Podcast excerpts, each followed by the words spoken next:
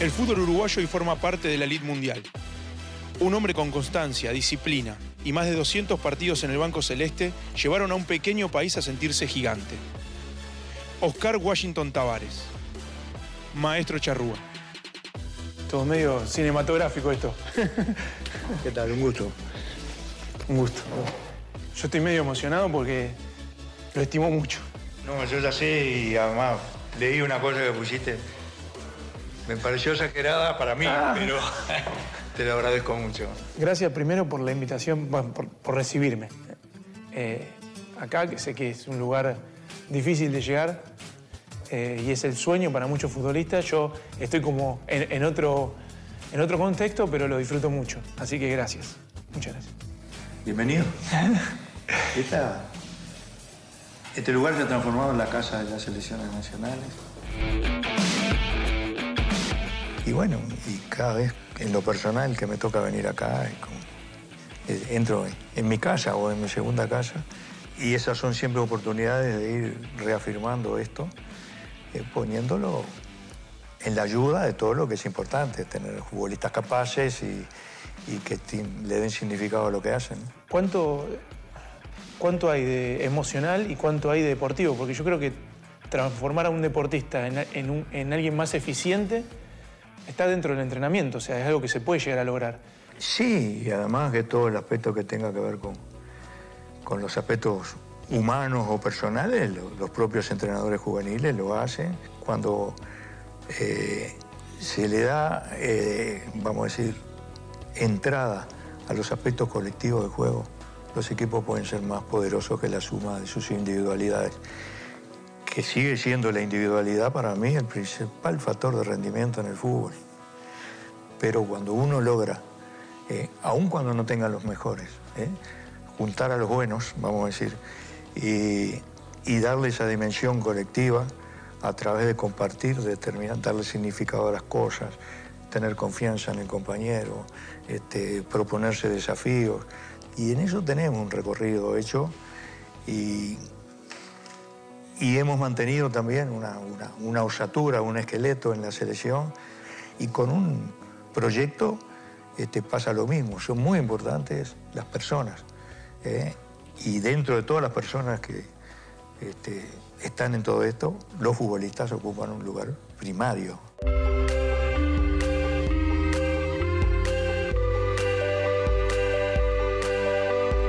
Admiro a muchísimos entrenadores, pero yo admiro a los que han hecho cosas grandes. Por ejemplo, Guardiola. Yo tuve oportunidad de verlo como futbolista en el Barcelona en el año 94, porque me fui de Boca, hice un recorrido ahí con mi esposa, cumplíamos 25 años casados. Y bueno, de vez en cuando la llevaba a algún recorrido, a alguna compra, pero yo me iba, hacía que me llevaran, y bueno, conocí a Cruyff, y bueno, y ahí lo vi como jugador. Y después sentí cosas de Guardiola, precisamente a través de Abreu, que jugó con él en un equipo mexicano, y me comentaba cómo era y todo. Era una máquina de preguntar, de querer saber. Curioso. Curioso y además humilde, y reconociendo en los demás que podrían haber informaciones que a él le pudieran servir y aumentar esa vocación que tiene por el fútbol. Y después lo que hizo en el Barcelona, porque respetando todos los periodos del Barcelona, que no empezó, vamos a decir, el estilo Barcelona no empezó con él, sino con los holandeses mucho tiempo atrás. Pero la mejor versión que yo vi del Barcelona fue con Guardiola. Y después se va para Alemania. Y lo primero que dice, yo no traigo el Barcelona acá, yo vine a aprender. Mi humildad. Eso es humildad, y eso es. Y consiguió cosas que no, quizás no tanto desde el punto de vista de los títulos, aunque salió campeón, pero y después lo está haciendo en el Manchester City.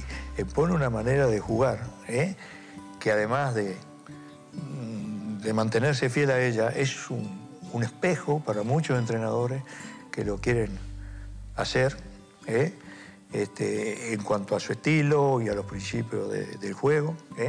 Y además hay un riesgo que es la exageración. Cuando una buena idea se lleva a cabo hasta la exageración, o sea, no poniéndole límite y chocándose contra la realidad, termina yendo contra sí misma. Y yo creo en eso. Todo se debe adaptar. Y lo que marca el rumbo siempre es la realidad. Más que la realidad, la interpretación que le damos a la realidad. Y de ahí salimos todos los entrenadores que estamos y convivimos. Están los mejores, los super Diego yo, entre comillas, y están también los que queremos aportar de otro punto de vista, adaptándonos a la situación, tratando de ser competitivos. Y en el caso nuestro, digo, en cuanto a todos los que trabajamos acá, los futbolistas, los técnicos, todos los colaboradores, de querer poner a Uruguay en, vamos a decir, en un nivel competitivo que en algún momento, algunos cuantos años atrás, lo habíamos perdido. Y eso lo estamos logrando, por lo menos llegando al punto de ser un equipo difícil de enfrentar. La pregunta que más le deben hacer es cómo compite Uruguay, que ya tiene un problema demográfico desde el inicio. Es decir, bueno, yo tengo que competir con millones y millones de personas menos dentro de mi país. Tengo que competir en igualdad de condiciones con Brasil, por ejemplo. Usted tiene para ver, tal vez, 3 jugadores cuando el entrenador de Brasil están saliendo 1000. Entonces, ¿cómo llega a competir de la misma forma? Esa pregunta siempre me la hice y la empecé a responder, entre comillas, después del Mundial del 90. Con todas esas condicionantes que tú dices, podemos ser competitivos. Y bueno, y empezamos a poner en apoyarnos, obviamente, en los futbolistas, en lo que ellos querían, en los momentos que se anduvo mal. El mensaje era: campeones eran los de tal época, no ustedes que pierden. Y se iba con una mochila pesada, no teníamos los recursos ni la organización como para enfrentar eso, perdíamos y muchas veces se daba rienda suelta a la impotencia. Y bueno, y a mí eso me preocupó muchísimo. Y había que proponer otras cosas. Ya en el año 90 nosotros lo propusimos, pero algunos periodistas acá decían que el equipo de Tabárez era un equipo de señoritas. Había una gran confusión acá de cosas. El fútbol tiene que ser un espectáculo, de por sí es el deporte o la actividad, aún entre las no deportivas, que congrega más gente simultáneamente en el mundo. Entonces, nunca pensé que el fútbol fuera lo más importante, pero a mí me pareció que era un vehículo impresionante, inigualable, para llegar a las cosas más importantes que el fútbol. O sea, comunicarse entre los habitantes de un país, tener objetivos comunes, sentir las cosas del mismo modo. Y esa experiencia la vivimos después del Mundial del 2010, que fue el primer torneo mundial que jugamos en este proceso, porque fue una comunicación con la gente impresionante y eso nos marcó a todos.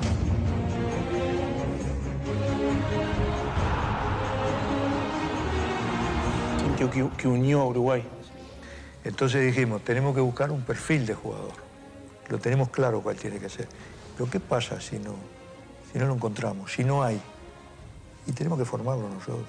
Y de ahí se nos vino, vamos a trabajar en juveniles, como lo hacen en todas las selecciones, en todos los países, pero vamos a hacerlo a trabajar coordinadamente para tratar de que los pocos jugadores que van a seguir en el fútbol, de los que convocamos para las selecciones juveniles, porque eso es lo que dicen las estadísticas,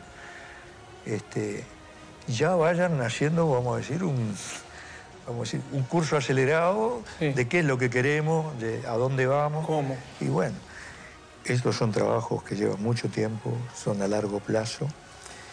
Últimamente, a través de la generación del 2015, creo que fue, en su 20, que salió de otra vez, en campeona sudamericana, no me da mucho caso con la fecha porque yo soy malo para eso, pero que muchos de esos jugadores están en la selección mayor ahora, pero después de hacer un trabajo en todo sentido y de haber evolucionado, haber ido a medios importantes a jugar, y ahora están en el Real de Madrid, en la Juventus, en el Arsenal. Hay un recambio generacional importante en la selección hoy. Y eso tiene que existir en todos los procesos de trabajo.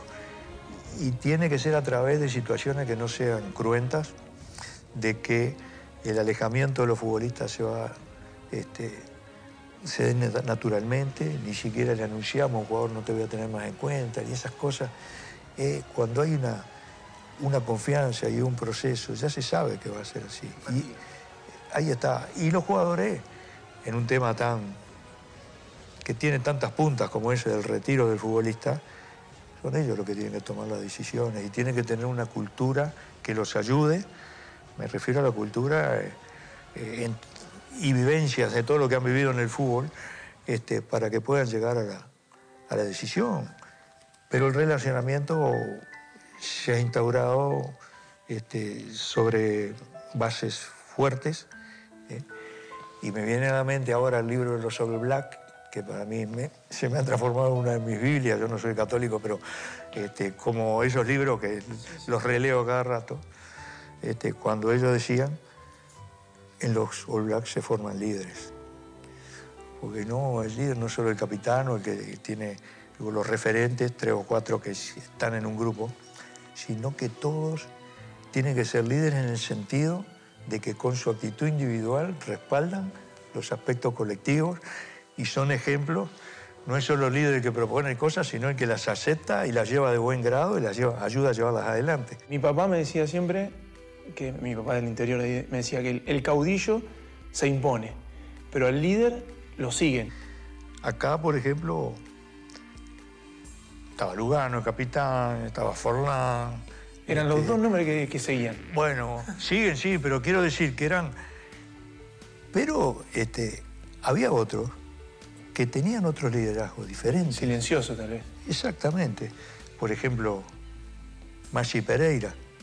Era un jugador que en el grupo no hablaba, una timidez grande y todo, pero yo era consciente y sabía, y nunca le pedí ningún detalle, que al igual que Andrés Scotti, un jugador que llegó acá a la selección nacional con 31 años, a mí me parecía que era un jugador que, bueno, cada uno tiene su opinión, que tenía que haber estado antes, pero está. No, pero un ejemplo para los demás. Bueno, y que buscaban a que veían que tenía algún problemita o algo, ¿qué te pasa? O el que no estaba jugando, todas esas cosas que eran importantes.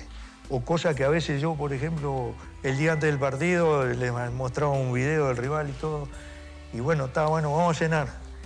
Y el capitán me decía, nos vamos a quedar un ratito. Y yo estaba loco de la vida, porque se quedaban solos, sin ninguno del cuerpo técnico, sin nada, hablando de ellos. Y yo sabía de qué iban a estar hablando. Del partido, el significado y lo que teníamos que poner, aparte de todo lo que habíamos hablado, lo que tenían que poner los jugadores, ¿no? Entonces, yo, ¿cómo puedo decir? De a poco me fui haciendo un convencido de esas cosas, y no digo que estén por encima de lo otro. Si no tenés buenos jugadores, ciertas cosas en el fútbol no las vas a poder hacer. Me acuerdo en Mendoza, que jugamos en contra, yo fui al banco en la selección argentina, que Cavani jugó por izquierda, ¿sí?, para que puedan jugar los tres. Y jugaban Forlán y Lucho Suárez arriba. Forlán es el primero, tal vez, de esta camada que se transforma en un ejemplo en cuanto al cuidado personal, al éxito en Europa, al buscar el perfeccionamiento, esto de las pelotas, que se lleva 50 pelotas a la casa para probar antes del Mundial 2010. Porque a Lugano lo veo más líder desde otro lugar. Él siempre lo tuvo, Diego. Esas características de ser perfeccionista. Es un jugador que desde chico ha entrenado su técnica, fue a Europa y todo. Capaz que no había tenido liderazgo futbolístico en la selección. Sí, buen juego y goles importantes y todo. Y un día fue un tema de conversación. Y me acuerdo que hubo un partido de la eliminatoria que jugamos contra Venezuela en Caracas, un partido que salió 2-2, que bueno, teníamos que haberlo ganado, bueno, nos hicieron uno de esos goles totalmente evitables, pero fue el primer partido que yo vi a Diego ponerse el equipo al hombro futbolísticamente. Líder. Líder futbolístico, porque él, en los otros aspectos, él era muy, muy directo, muy sincero, hablaba y todo, pero no era un líder social o un líder como era Lugano, que tenía otros... Él era más tranquilo, eran compañeros de habitación con Lugano, que no fue un tema totalmente secundario, fue importante. No fue por casualidad que... No. Y yo ese día le dije, Esto es lo que quiero de vos. Esto es ser un líder futbolístico. Y quizás no se lo había propuesto totalmente. Y bueno, y lo hizo. Y no le estoy dando mérito a la conversación y al consejo que pudiéramos haber dado, sino al significado que le dio el jugador, al potencial que tenía para eso y a lo que logró. Y cómo nos beneficiamos todos de ese gran aporte que hizo él.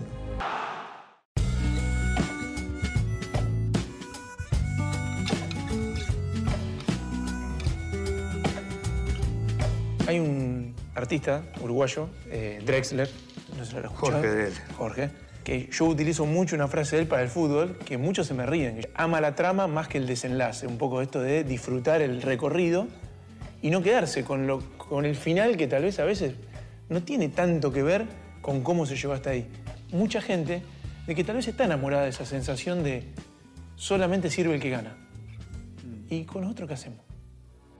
Hay que no poner la visión solo en el resultado. Nosotros tuvimos la oportunidad de decirlo cuando volvimos de Sudáfrica. Y bueno, fue impresionante. Ese es uno de los días que me emociona más, porque ver a toda la gente acá en Montevideo en la calle. Llegamos muy tarde de noche, fuimos al complejo, nos fuimos para nuestras casas y el otro día de mañana en el complejo vamos a saludar a la gente. Recorrimos la ciudad, fue impresionante. Y cuando estamos llegando al Palacio Legislativo me dicen, maestro, el protocolo dice que vino alguien a decir, tenés que hablar. ¿Qué tengo que hablar? Yo no sabía ni qué decir ante tantas personas y todo. No digo que me abataté, pero me preocupé. Y me acordé de una anécdota de Sudáfrica, enfrente del hotel donde nosotros estábamos allá en Kimberley. Había una señora que tenía una casa de venta de antigüedades, una cosa. Y al segundo día que salimos a entrenar empezó a ponernos carteles y todo. Y bueno, yo me acuerdo que después me hice acompañar por alguien de seguridad y le llevé unos llaveros, unas cosas y todo. Bueno, cuando nos tuvimos que salir de Kimberley porque ya empezamos a progresar en el campeonato, nos tuvimos que ir a otra ciudad. Ella vino a despedirse de los jugadores y a mí me regaló un libro. Y me puso cosas, junto a una foto de ella con la mamá y con el hijo. Que decían, había una que decía, los campeones no se hacen en los gimnasios, algo así, porque yo el inglés mío no es bueno, pero, y la traducción menos, pero dice, campeones son aquellos que tienen un sueño, una visión, y trabajan hincadamente para lograrlo. Y tiene que ser así, porque de todos los chiquilines que vienen acá, y que provienen del fútbol infantil, que es un tesoro que tenemos en el Uruguay, el 0,14% puede llegar a jugar en una selección nacional juvenil. Más del 99% no lo logra. Pero van a ser personas que acá van a tener vivencias. Nosotros no sabemos cuáles van a ser los de el menos del 1% o del 99%. Pero a ellos los tenemos que tratar a todos iguales. Y van a ser ciudadanos de este país, van a ser, yo qué sé, médicos, van a ser periodistas, van a ser otras cosas. No tienen por qué ser todos futbolistas. Y se va formando una trama como esta que nosotros y los jugadores fundamentalmente lograron crear en torno a ellos. Y antes, no hace mucho tiempo, yo oía hablar a mujeres que odiaban el fútbol porque separaba a la familia. Los hombres mirando los partidos y no dándole importancia a los hijos, a la señora y todo. Y ahora lo miraban juntos. A mí me llegaban muchas cartas de mujeres y me decían, me agradecían por los hijos y por haber unido. Y eso lo puede el fútbol, lo puede el deporte. Y vale más que cualquier campeonato. Yo creo que sí. Y en eso tendrían que reflexionar en el momento que se produce una desazón, un mal resultado o algo que no conforma, de pensar en esa cosa para llegar al equilibrio justo, sentir las derrotas, porque es parte de la cultura futbolística, pero no desacreditar, no entrar en lo que tú dijiste, todo esto no sirve, vamos a empezar de nuevo. Me parece que es totalmente ilógico, ¿no? Por lo menos.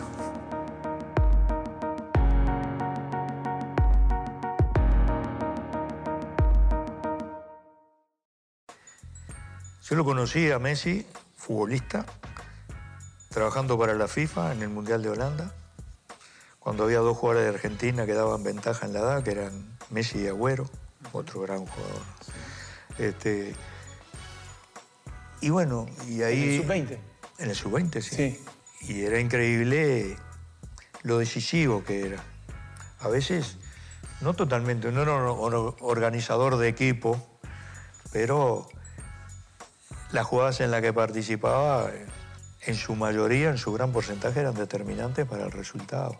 En ese partido que hizo 2 goles. Y me acuerdo que había algunos jugadores juveniles en Nigeria que a los 2 años tenían 23 años.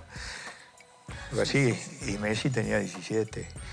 Y bueno, y tuve oportunidad de ver después, cuando él empezó con su fama, de ver algunos videos cuando era niño. Y era muy parecido a lo que era. Sí.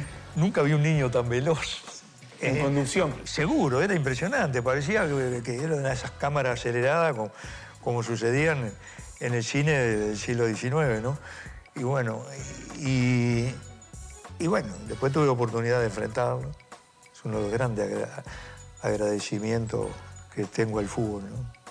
El fútbol me hizo vivir cosas que no, ni soñaba cuando era niño de que pudiera ser así.